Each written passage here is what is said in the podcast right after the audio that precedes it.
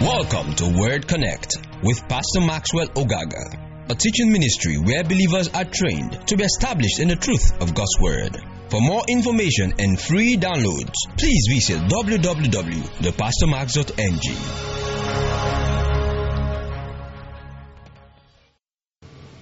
Thank you, Lord.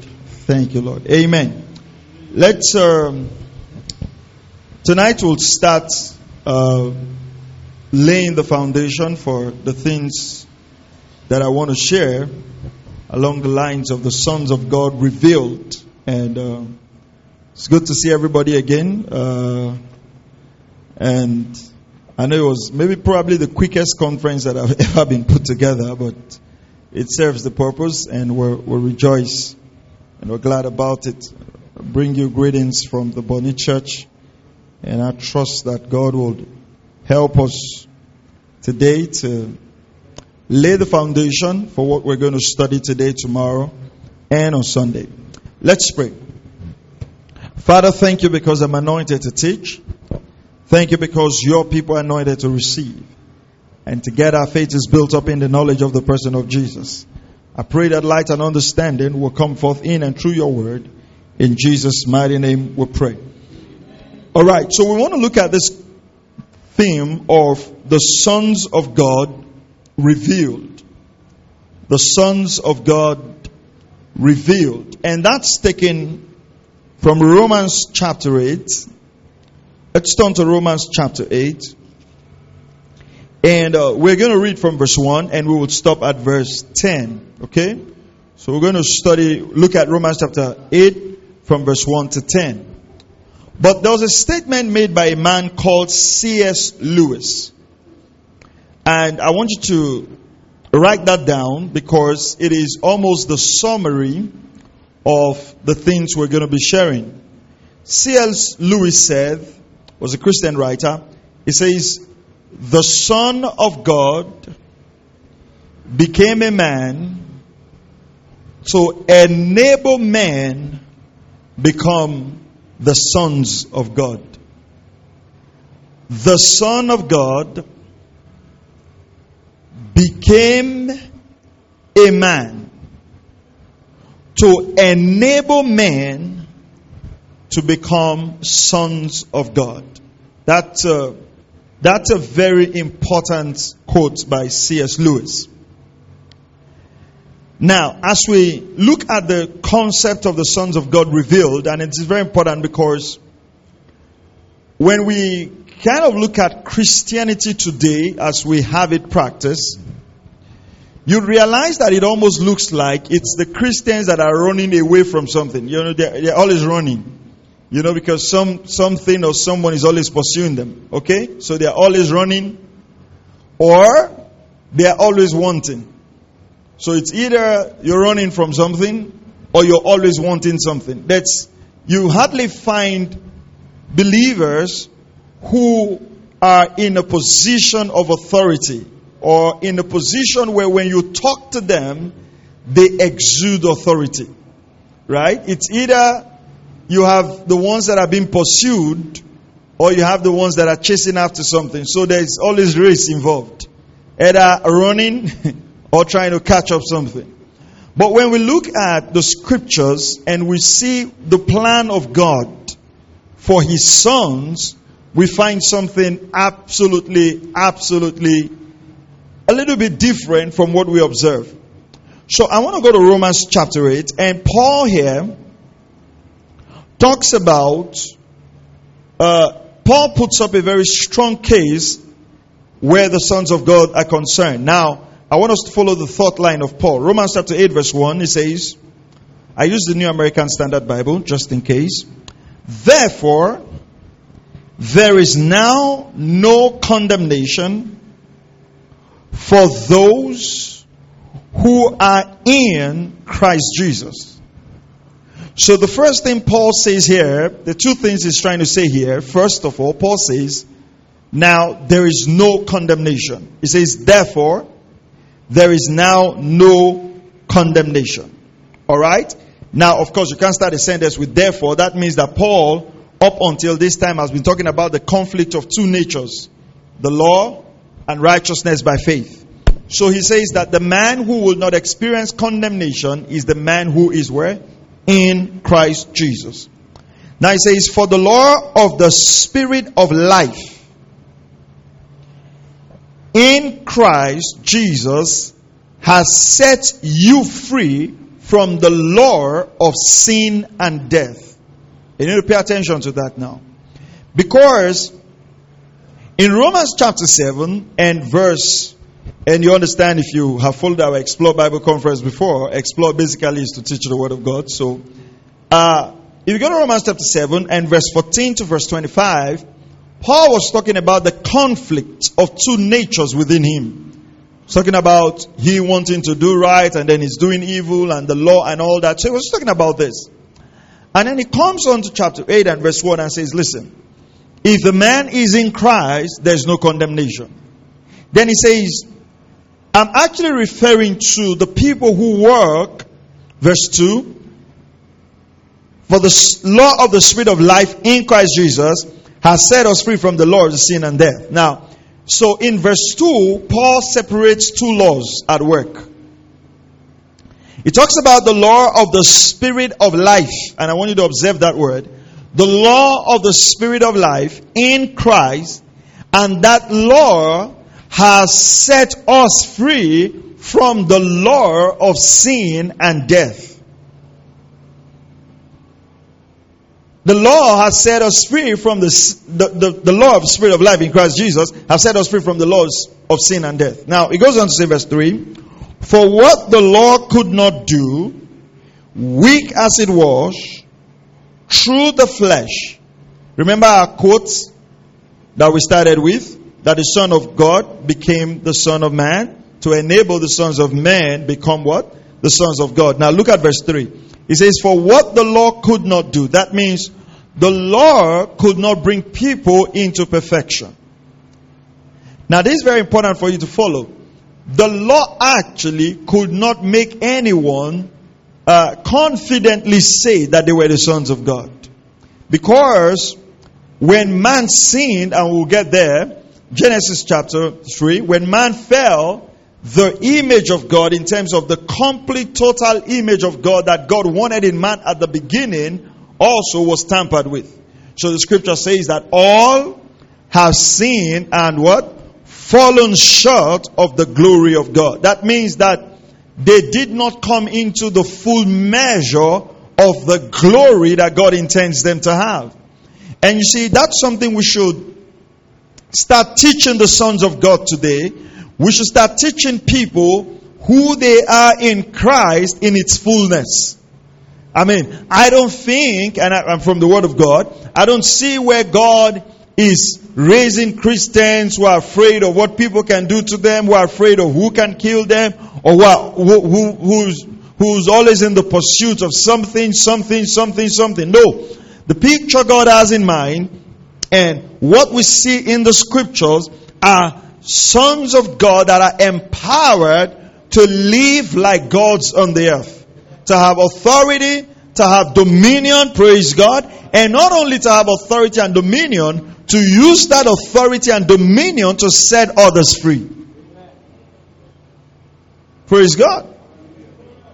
So he says here, that for what the law could not do, that means the law could not bring man into righteousness. And if man do not come into righteousness, man cannot have the capacity to carry the fullness of the Spirit of God. Because in the Old Testament, the Spirit could not dwell in them. The Spirit could only come upon them, praise God, for an assignment.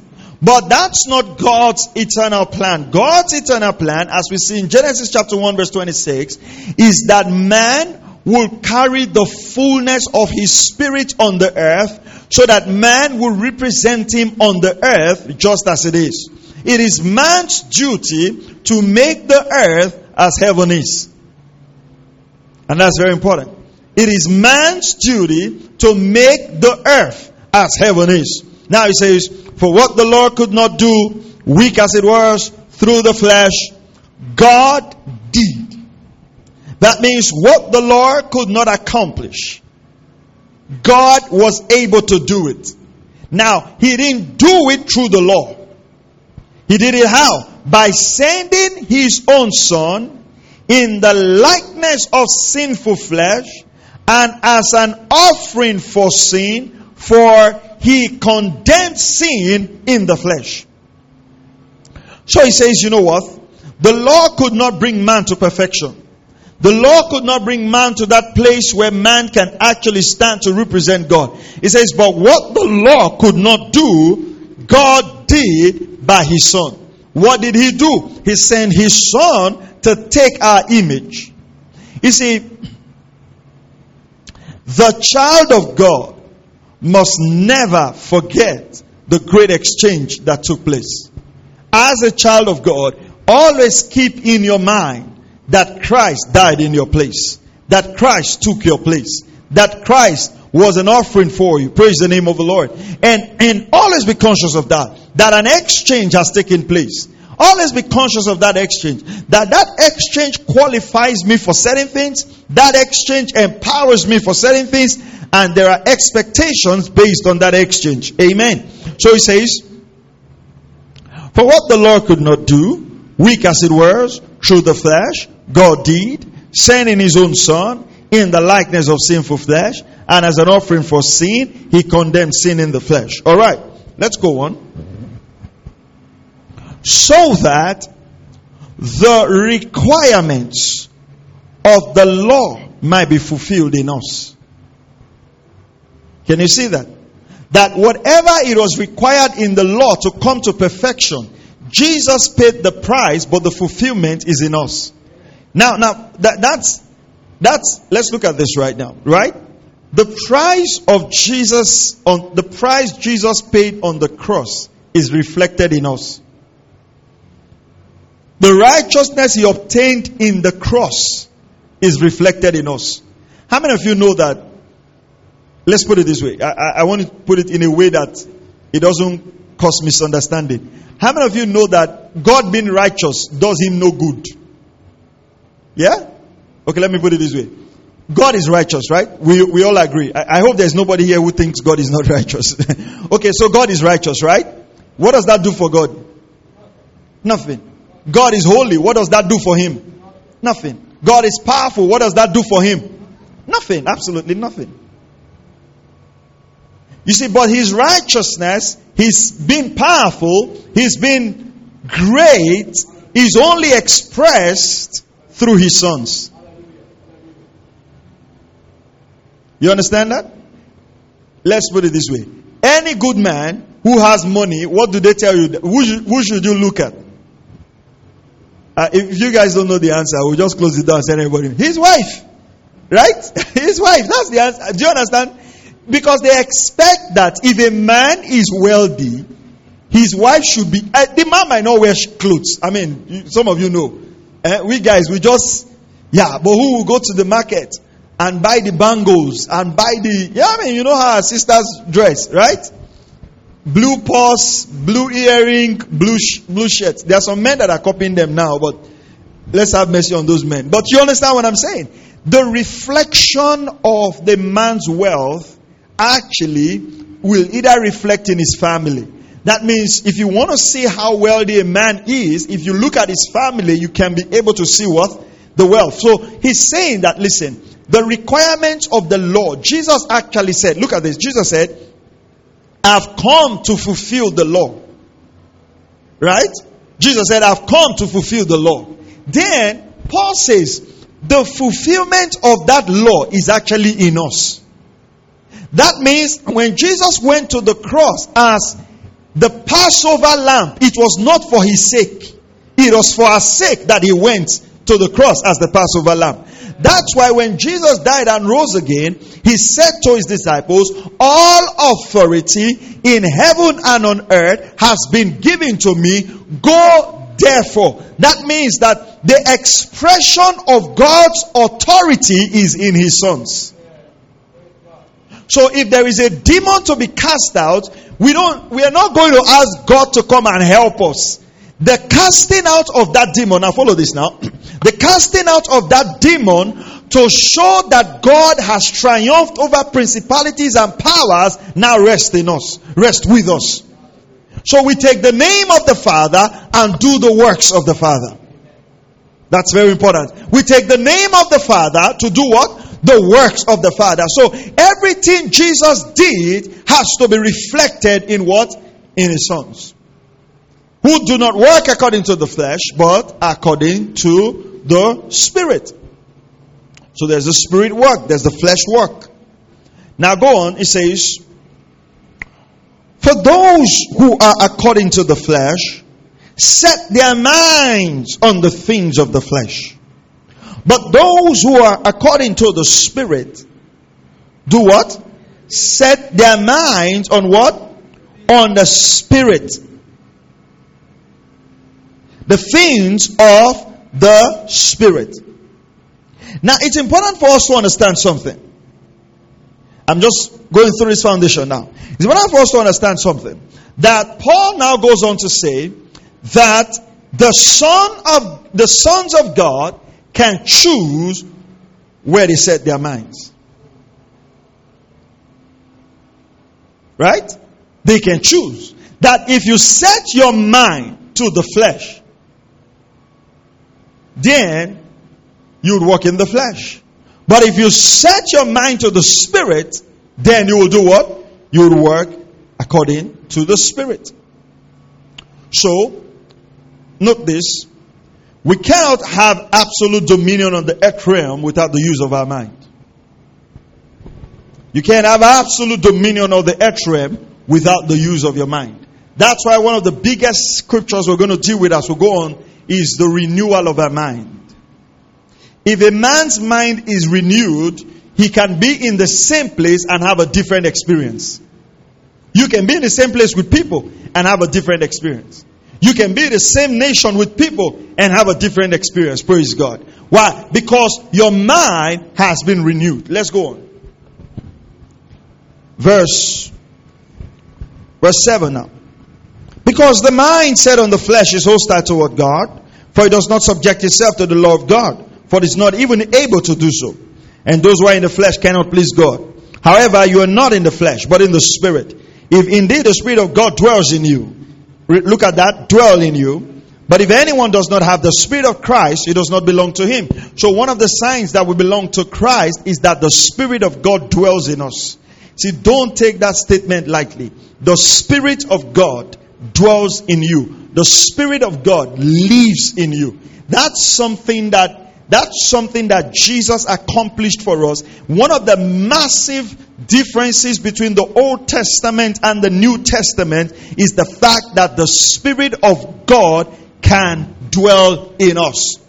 That God is no longer interested in living in temple made with hands, but God moved from the ark to the temple of Solomon, moved from the temple of Solomon to the temple in Jerusalem, lived in the ark, but in AD, God ensured that the Romans invaded Jerusalem. And when Jesus was hung on the cross, the scripture says the curtain in the holies of holies was ripped from the bottom down, and forever, forever, forever, our access to God was made plain without law and requirements. That's why it's important today that we're careful not to teach people and put certain laws all over their life so that it looks like if you don't do this, God will not be able to do this. If you don't do that, God will not be able to do that. No. Listen, the Spirit of God dwells in us, and that Spirit is a spirit of victory. That spirit is a spirit that makes a man overcome. Praise the name of the Lord. I'll tell you this. Any day the child of God decides to work in victory, that day he would walk in victory. If you make up your mind.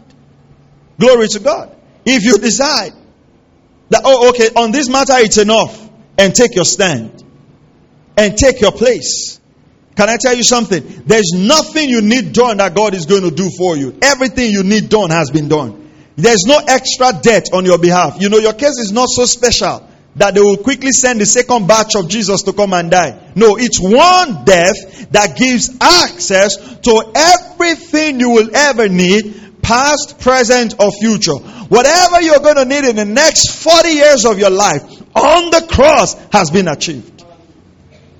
Glory to God. Glory to God. Then he says, Oh, I like this. However, you're not in the flesh, but in the spirit. Even though the spirit of God dwells in you. But if anyone does not have the spirit of Christ, he doesn't belong to him.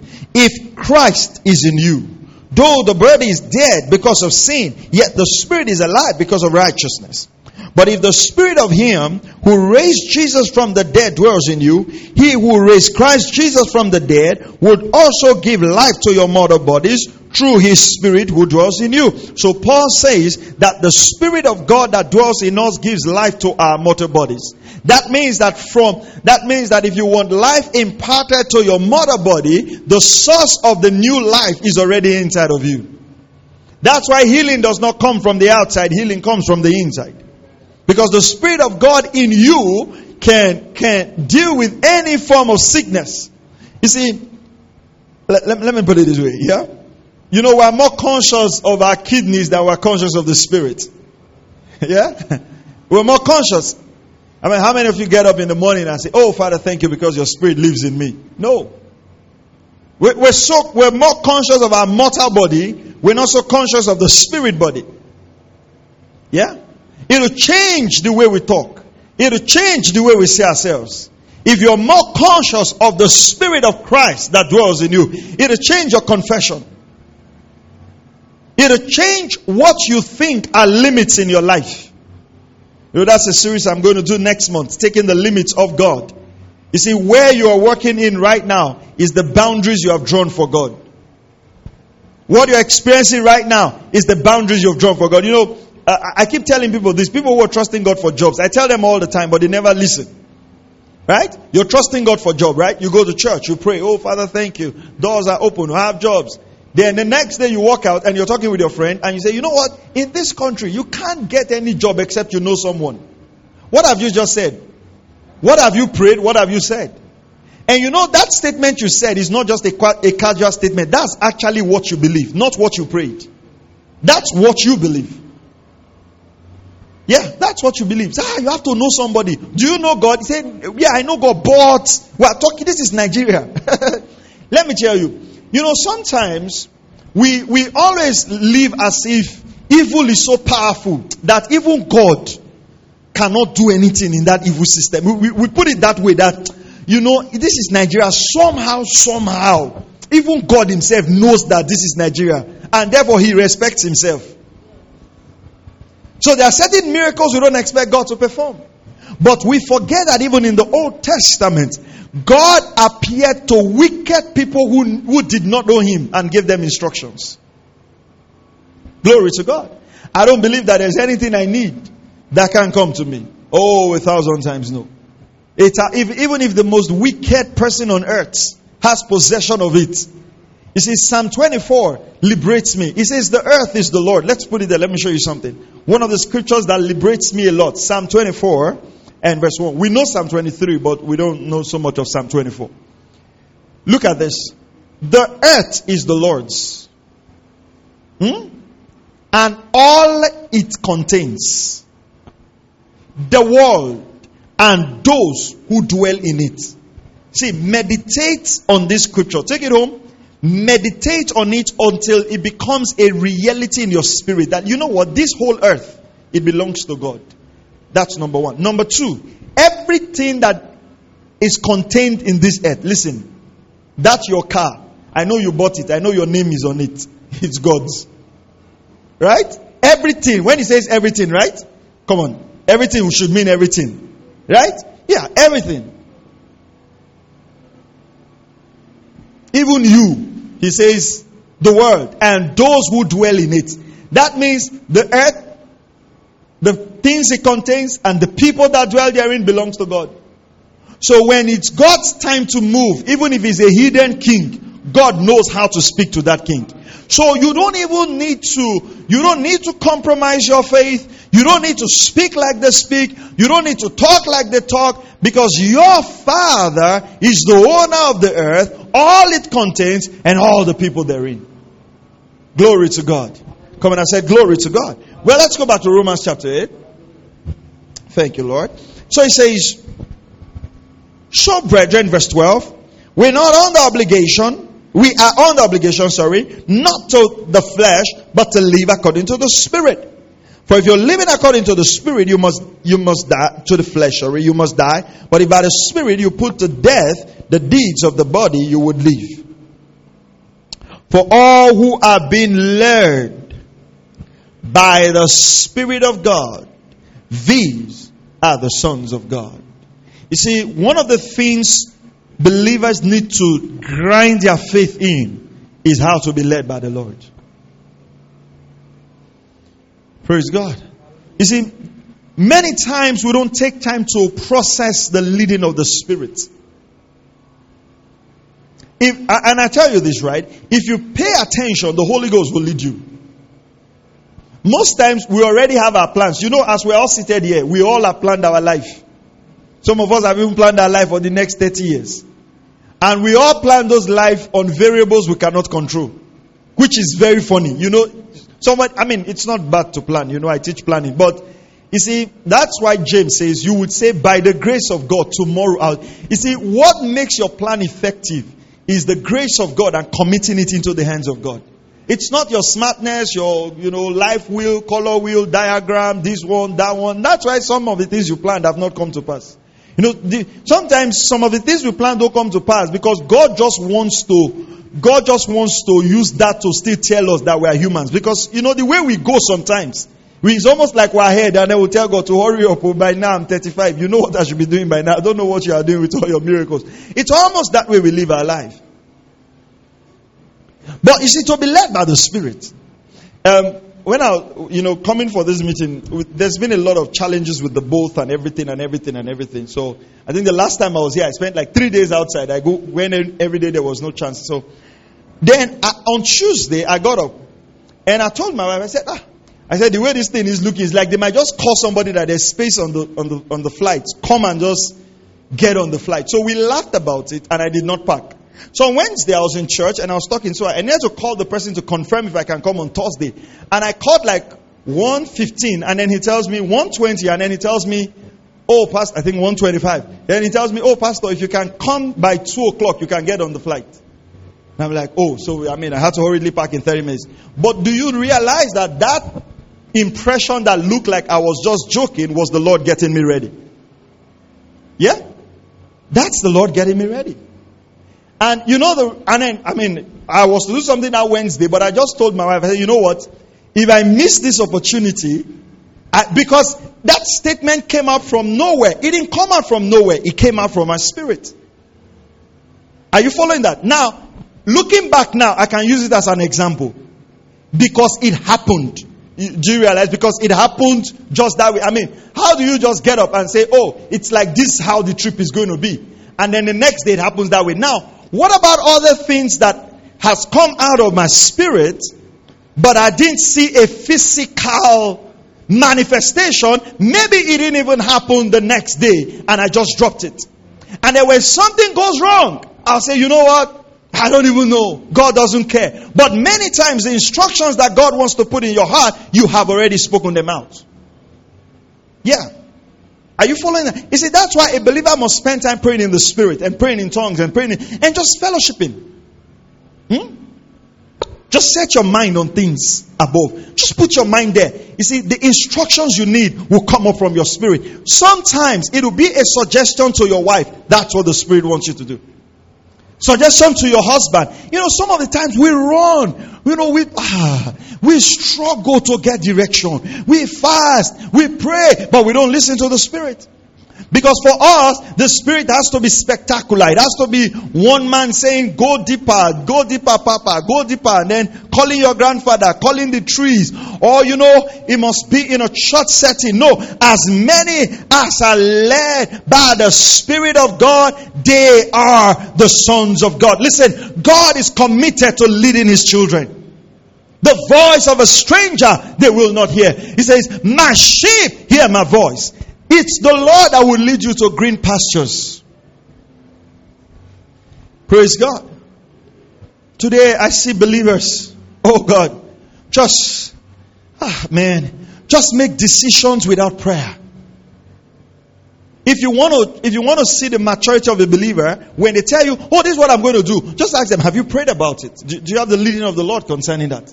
They say, "I know I've not prayed, but I talked to my auntie." He said, "No, no, no, I've not prayed, but my uncle, uh, that my uncle, his advice never fails." To be led by the Spirit. You see, we cannot, I'm going to get into the revelation of God's sons, but you see, these are fundamentals. Because we cannot walk in absolute dominion if we don't know how to take steps with God. It's like trying to solve algebra and you still have a problem. You know, I remember in school, I'm not so much of a mathematics student. I mean, the only maths I do now is just to calculate my money and my tithes, but I don't calculate maths for anything else. But you know, so I wasn't, I'm, I'm not somebody who loved mathematics. So, I mean, then we were in class one day and then one teacher called Mr. Nikachik, but I can't forget the man. Came slim, dark man, comes on the board and says, well, they just brought him to school. He's going to teach us a subject. We were wondering because we didn't have so many subjects. We didn't have some subject teachers there. And then he wrote on the mass, further mathematics. So I told my friend, this is for how many people? He says for the whole class. I said, you guys are not serious. We are not, we are not, we are not okay with maths. Then you now add further mathematics to it. I mean, it's just fine. I don't want to go further in this. That's what a lot of believers are. They are trying to get further mathematics sorted and they can't even do maths. People want to walk in so much power, but the Holy Ghost can't even lead them. See, I'll tell you, if the Lord leads you, it'll prevent you from accidents. It'll prevent you, you know, uh, uh, it'll prevent you from wrong investment. You won't just look at the returns of the investment, you will listen to your spirit. It'll prevent you from um, wrong relationships. Everything might look right on the outside, but something on your inside is just something on your inside, something on your inside. It's not something. That's the spirit that raised up Jesus from the dead. He's giving you directions for victory. Hallelujah. Come on, I said hallelujah. Glory to God. Let, let's, let's, let's look at this quickly.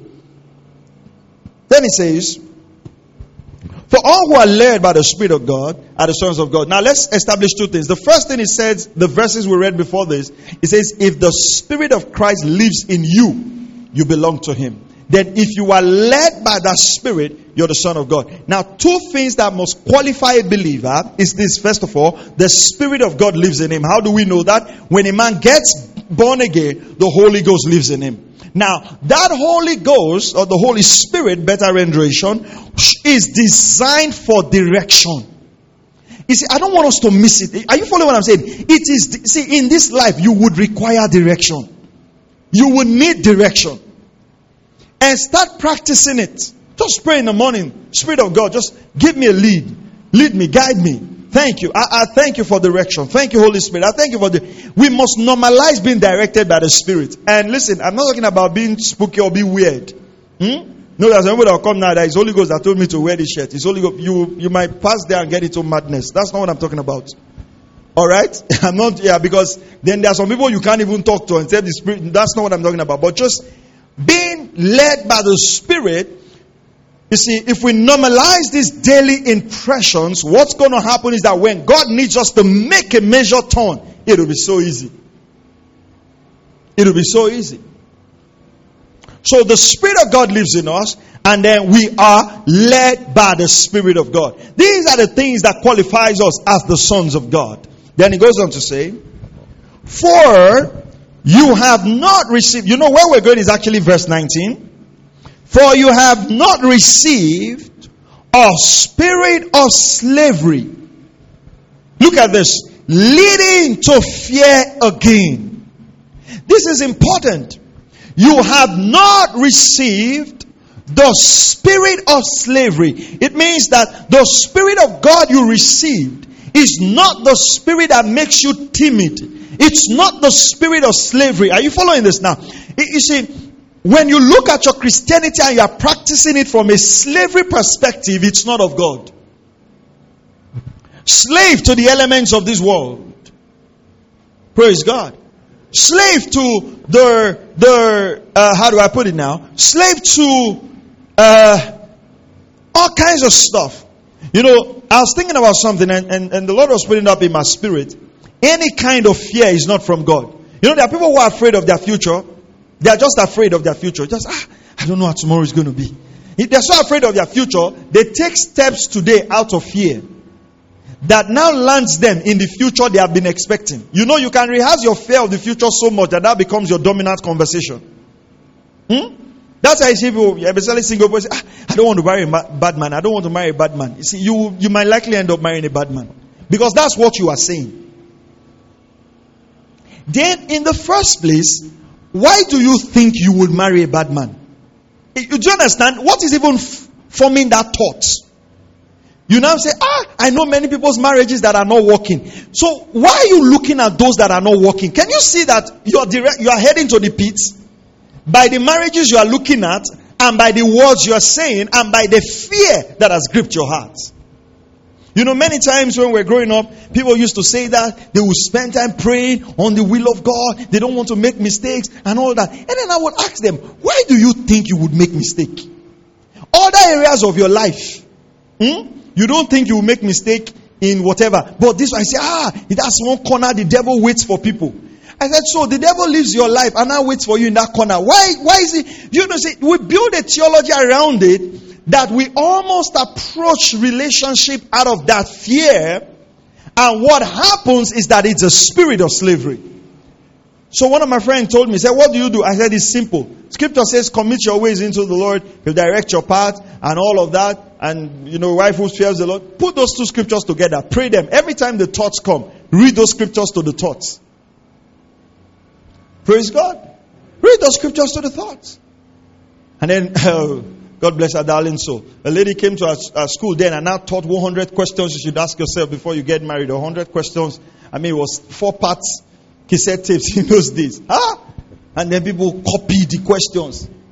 Then you want to get married, and now put 100 questions in front of you, and then you are marking, you are marking, you are marking, you are marking. The scripture says, The heart of man is desperately wicked above all things. Who shall know it? I'm not saying you should not follow your rules and regulations, but ultimately, even the man who is talking to you does not know himself. You know, people don't know the evil they are capable of doing is the grace of God is not in their hearts. You know, women are very, very, very kind. You know, a woman would stay with her husband. If the husband is sick and going through all kinds of things, the woman will be there. Women hardly run and leave. You know, men always run and leave their children. But women would stay there. Alright? That's why you see that most time when you take out single parents, they always refer to women. You hardly see a man who is a single parent. The guy will just take off, just carry the children, go and drop them in his grandfather's village, and then go and before you know he has married another. I mean, men are just like that. So when God was comparing himself on how he would take care of us, he says, if a woman will not forget her suckling, I will not forget you, right? I mean, that's to show you the nature of women. I mean, beautiful souls. But you realize that in the scriptures, there were women who actually cooked their kids when there was famine. I mean, I mean, so I want you, it's a bit graphic, but I want you to think about it. Huh? Imagine roasting your child, now cutting, cutting. Ah, these are the fingers, put them aside. You know how you guys prepare food now? He said, ah, this is the heart. He said, it's usually sweet. And then separate it and all that. eh? And then they ate. And, and, you know, women, they are very generous. They would have even saved some other men. There's meat, so we have meat. And then they ate. And the next day, they went to cook the other woman. And the woman said, no, no, no. Now, this is where I'm going. I'm not talking about the story because the story is in the Bible. If the other woman had probably agreed, we would not have heard that story. I hear what I was saying. And then you just hear people say, ah, God is wonderful. Oh, there was meat yesterday. Oh. I said, ah, the way God provides. And then it was people they cooked. But it was because that woman did not agree. That's when the other woman raised the alarm and then the story popped up. What I'm trying to say is that that's the heart of an unregenerated man. So in, in your life, to be led by the Spirit is a requirement for victory. I'll give you another example in the New Testament. Paul was to sail. Praise God. Paul was to sail. And what happened? He says the weather looked good. But Paul says, I perceived in my spirit we should not sail. They went. Not quite long. They hit a storm. The natural weather was good. But way ahead, you see, God is seeing behind the curve.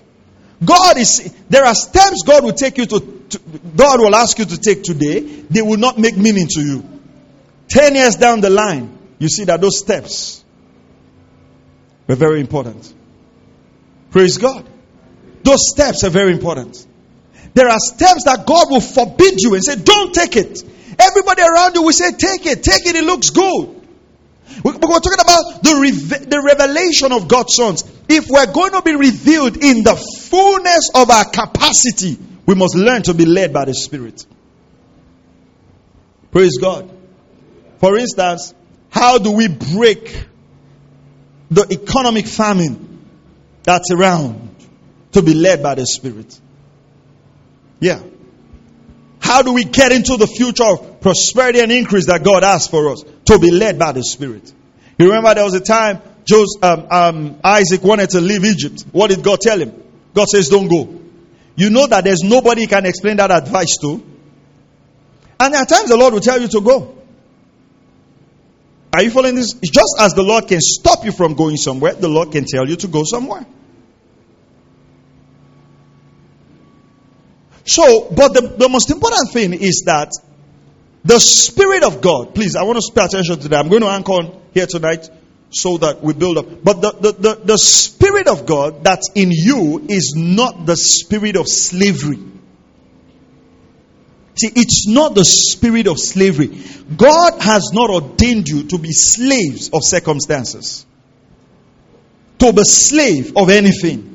You see, that spirit of fear is the spirit of slave. And we must be careful not to teach that in church and make the sons of God afraid. No, we're not the ones who's got the spirit of slavery says, but you have received a spirit of adoption as sons by which we cry what? Abba Father. Three things you must speak in that place. And if you study the writings of Paul, you know Paul writes very logically. Three things Paul is trying to establish. Number one, the Spirit of God lives in us. That's what qualifies us to be sons. Number two, the Spirit of God within us leads us. That's what qualifies us to, to, to be sons, right? Then number three, the Spirit of God in us qualifies us to call Him Father. You see, the adoption here is not English adoption. You know, English adoption, you now go and no, that's not. The adoption here is Jewish adoption. It's more like saying, listen, the father gives you his name and performs the bar mitzvah ceremony. You can now use the name of the father to trade. Three things we found there that the Spirit of God lives in us. You see, be conscious of it. Are you hearing what I'm saying? That's why you can't die young. Be conscious that the Spirit of God lives in you. Praise God. That's why certain things, don't expect certain things to happen to you. Don't, you know, I don't know how to teach believers this. Don't be expecting certain things. You know, people just expect certain things and they are negative. Why? That's setting your mind on the things in the flesh. Set your mind in things of the spirit. What's the things of the spirit? The things of the word. What does, you see, let the word be your expectation. Glory to God. Let the word be your expectation.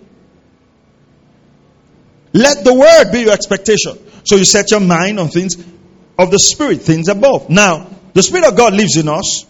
The Bible says, if that spirit that raised up Jesus from the dead dwells in us in the quickened and mortal body. Now, I want to follow this. Listen to this carefully. The same spirit that God possesses, the same spirit that's in Jesus, it's that same spirit that's in you. It wasn't reduced. Do you understand? They didn't give you a China Holy Spirit. That's why God can communicate to you directly and it can be accurate. It's the same quality of spirit. You see, if you go and test my son now, there are some children you will see their father's face and their mother's face in them. Like you can look at the child and say, oh, this child looks like the mother. And then there are some children that their own destiny is to confuse people. You look at the child from here, it looks like the mother. You look from here, it looks like the father. You look from the back, it looks like the grandfather. You know, there are children like that. So, I mean, if, if three people look at the child, they'll be telling you the child resembles three different people. Those ones can be a bit difficult. You know, but if you do a DNA test, you know, the DNA test actually does not take the resemblance of the child from the physical substance. The DNA machine is not about. In fact, the DNA machine cannot be deceived in a sense. You know what I'm saying? Because it goes straight to what? The genetic makeup. That is what constitutes that child, is what they are looking at. It's not the physical nature. You see, that's what the Spirit of God is, right? That's what the Spirit of God is. If we look at the DNA of God and look at our DNA, regardless of our physical condition, it will come out that we're the sons of God. And I'll talk about that tomorrow. I don't want to start that now. I'll talk about that tomorrow. John chapter 1. That when we believe in Him, He gives us the right to be the sons of God. See, so the first, and that's why if people, including Christians, understand this, ethnicity is not a problem. You know, this ethnic thing about racism, it's just, you know, it can't go away because as far as the human being is looking at you based on the color of your skin, you are white, you are black, you are Igbo, you are Itsekiri, what's going to happen? You see, immediately we classify ourselves, what's going to happen? Racism will come out. There, I mean, there are forms of racism. The, the, the biggest is white and black. You know, but everywhere, even in this country, you know there's racism. We might not call it racism, but we just we call it tribalism. Tribalism and racism is just different spelling. It's the same spirit to say that if you're not from here, you don't qualify for what. Are you following what I'm saying? But you see, the scripture says, "No, we no man after the flesh." That means that when a child of God is born again and he sees somebody from Igbo, sees somebody from Yoruba, sees somebody from anywhere, he does not look at that man from the flesh. He sees that person as a brother and as a sister. Why? Because the scripture says they have become part of the household of faith. Hallelujah. So, so Paul establishes three things. The Spirit of God lives in us. I want you to be conscious of that. Say that to yourself all the time. Teach your children that. Are you hearing what I'm saying? When your children come up with fear report, them, no, that can happen to you. The Spirit of God lives on the inside of you. Praise God. Praise God. Don't teach your children discipline by fear. You know, there are parents like that. Say, don't go into that cupboard. There's a juju there. No, you are using the enemy's tool to train a righteous child. And it's a lie because there's nothing there. You know, you can't produce anything by lie. Yeah, don't, don't do that. I know that's the way we were raised. That's how we were trained, but it's not, it's not proper. Because you start sowing fear and start sowing fear and start sowing fear and start sowing fear. Later, when they become afraid, they're wondering, no.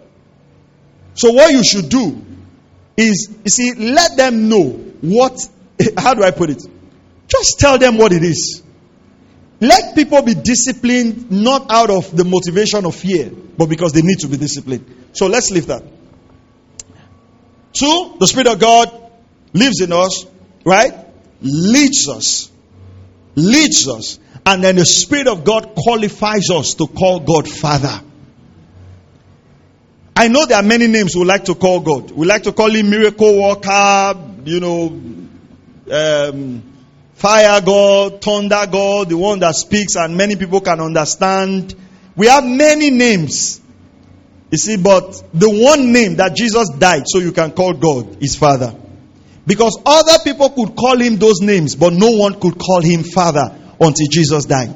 So that's why, you know, when Jesus was teaching the disciples how to pray, how did he tell the disciples to pray? Our Father. He says, Our Father. He didn't even say, Pray to my Father. He says, Our. You know, by using the word our, what was Jesus trying to say? That your Father is my Father.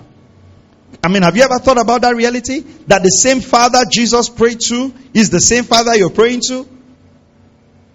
What about if you think of that daily? That when Jesus was walking the shores of Galilee, the same Father he related to, you have access to that same Father. I know sometimes because of our teachings, we've limited ourselves. Praise God. Huh? You know, we tell people that when you pray, the Prince of Persia stopped the prayers of Daniel. So when you pray, your prayer did not pass the ceiling. And people always pray that say, Oh God, we pray that you will accept our prayers. Hmm? Why are they stopping your prayers? Where are you seated? The Bible says we're seated with Christ in heavenly places. So is it that between you and God there's a prince of Persia?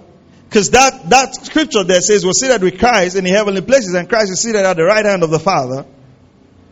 So where is the prince of Persia there? So you see that in the New Testament we're taught where we're seated. When we pray, we fine tune our mind again back to the Old Testament.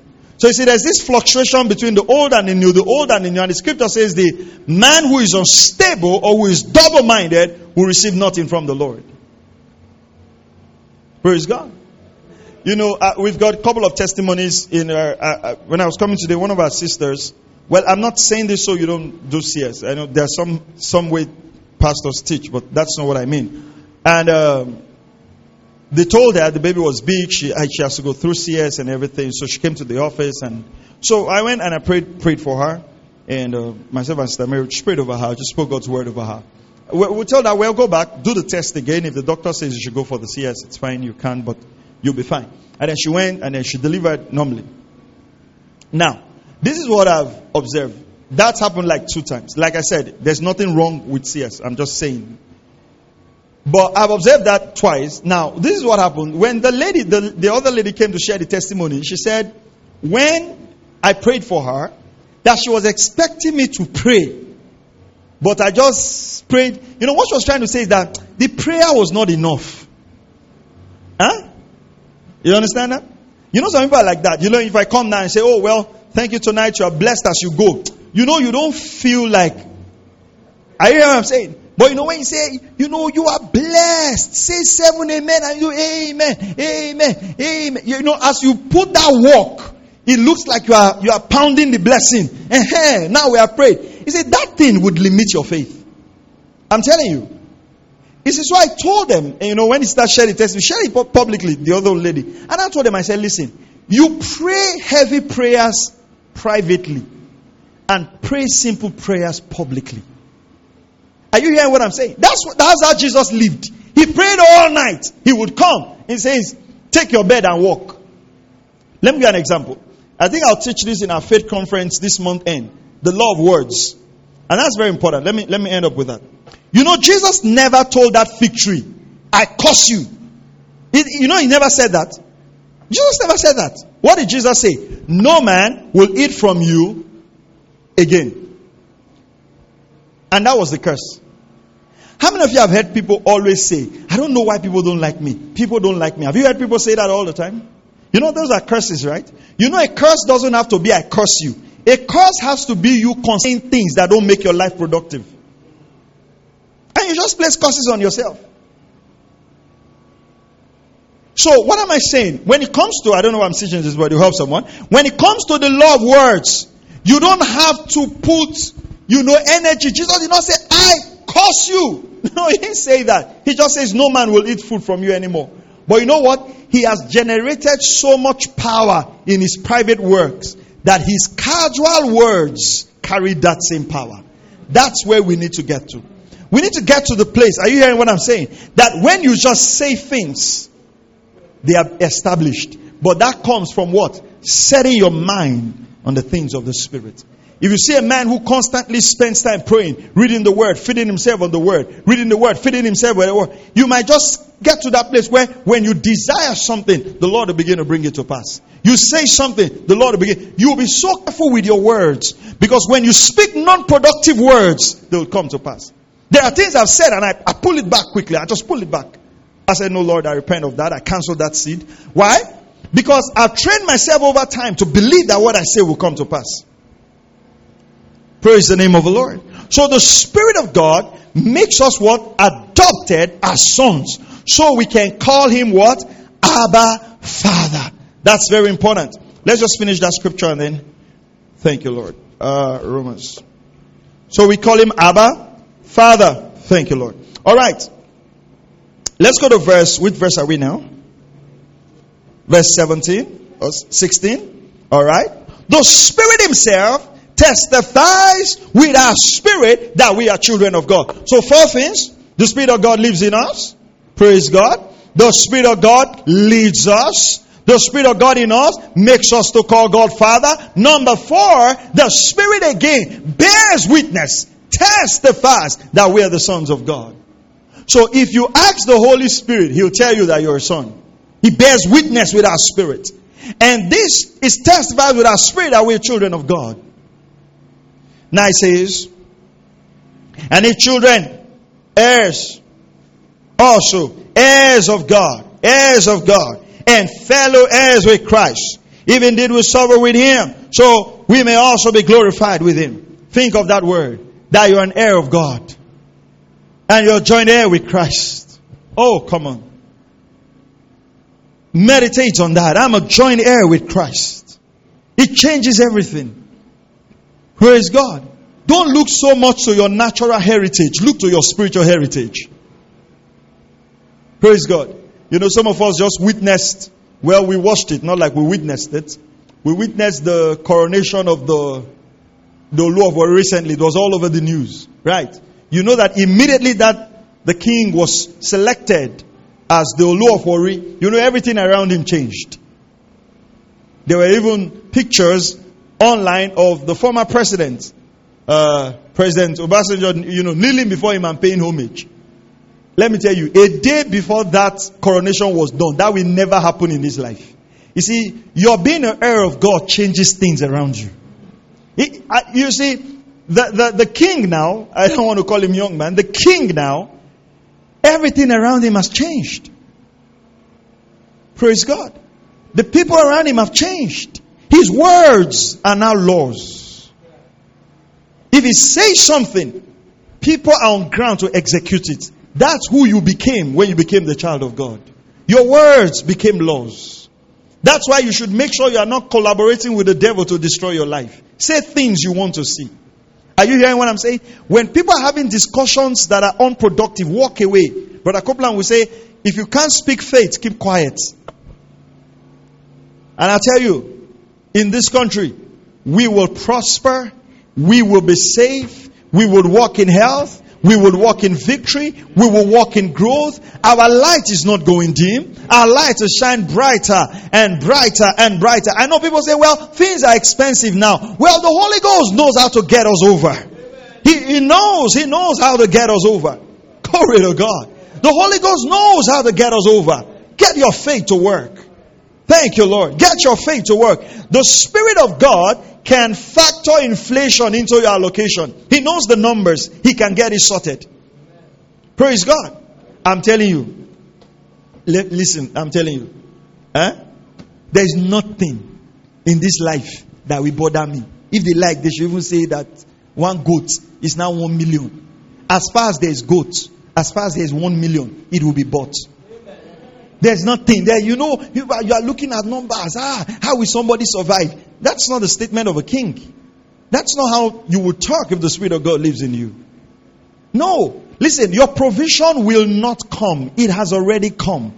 It's been factored. It's there already. What stops it is you having the spirit of slavery. Are you hearing what I'm saying? In the worst of conditions, He promises light. In the worst of conditions, He promises us victory. Hallelujah. Come on, let's stand on our feet. That time is gone. Glory to God. Father, we thank you. Can we lift our hands and just thank Him? Oh, hallelujah! Oh, Father, we thank you. Oh. Oh, yes, we thank you, Spirit of the living God. We thank you. Oh, yes, we thank you. We thank you. Mambro shekete. No fear, no fear. Whatever fear is in your heart right now, let it go. Shoshta sasamahate. Fear of your children, fear of the future, fear of tomorrow. Just let it go. Just let it go. Just let it go. Glory to God. The victory is ours. The victory is ours. The victory is ours. Father, we thank you. We give you praise and glory. In Jesus' mighty name we pray. Amen. Amen. God bless you. Have your seat.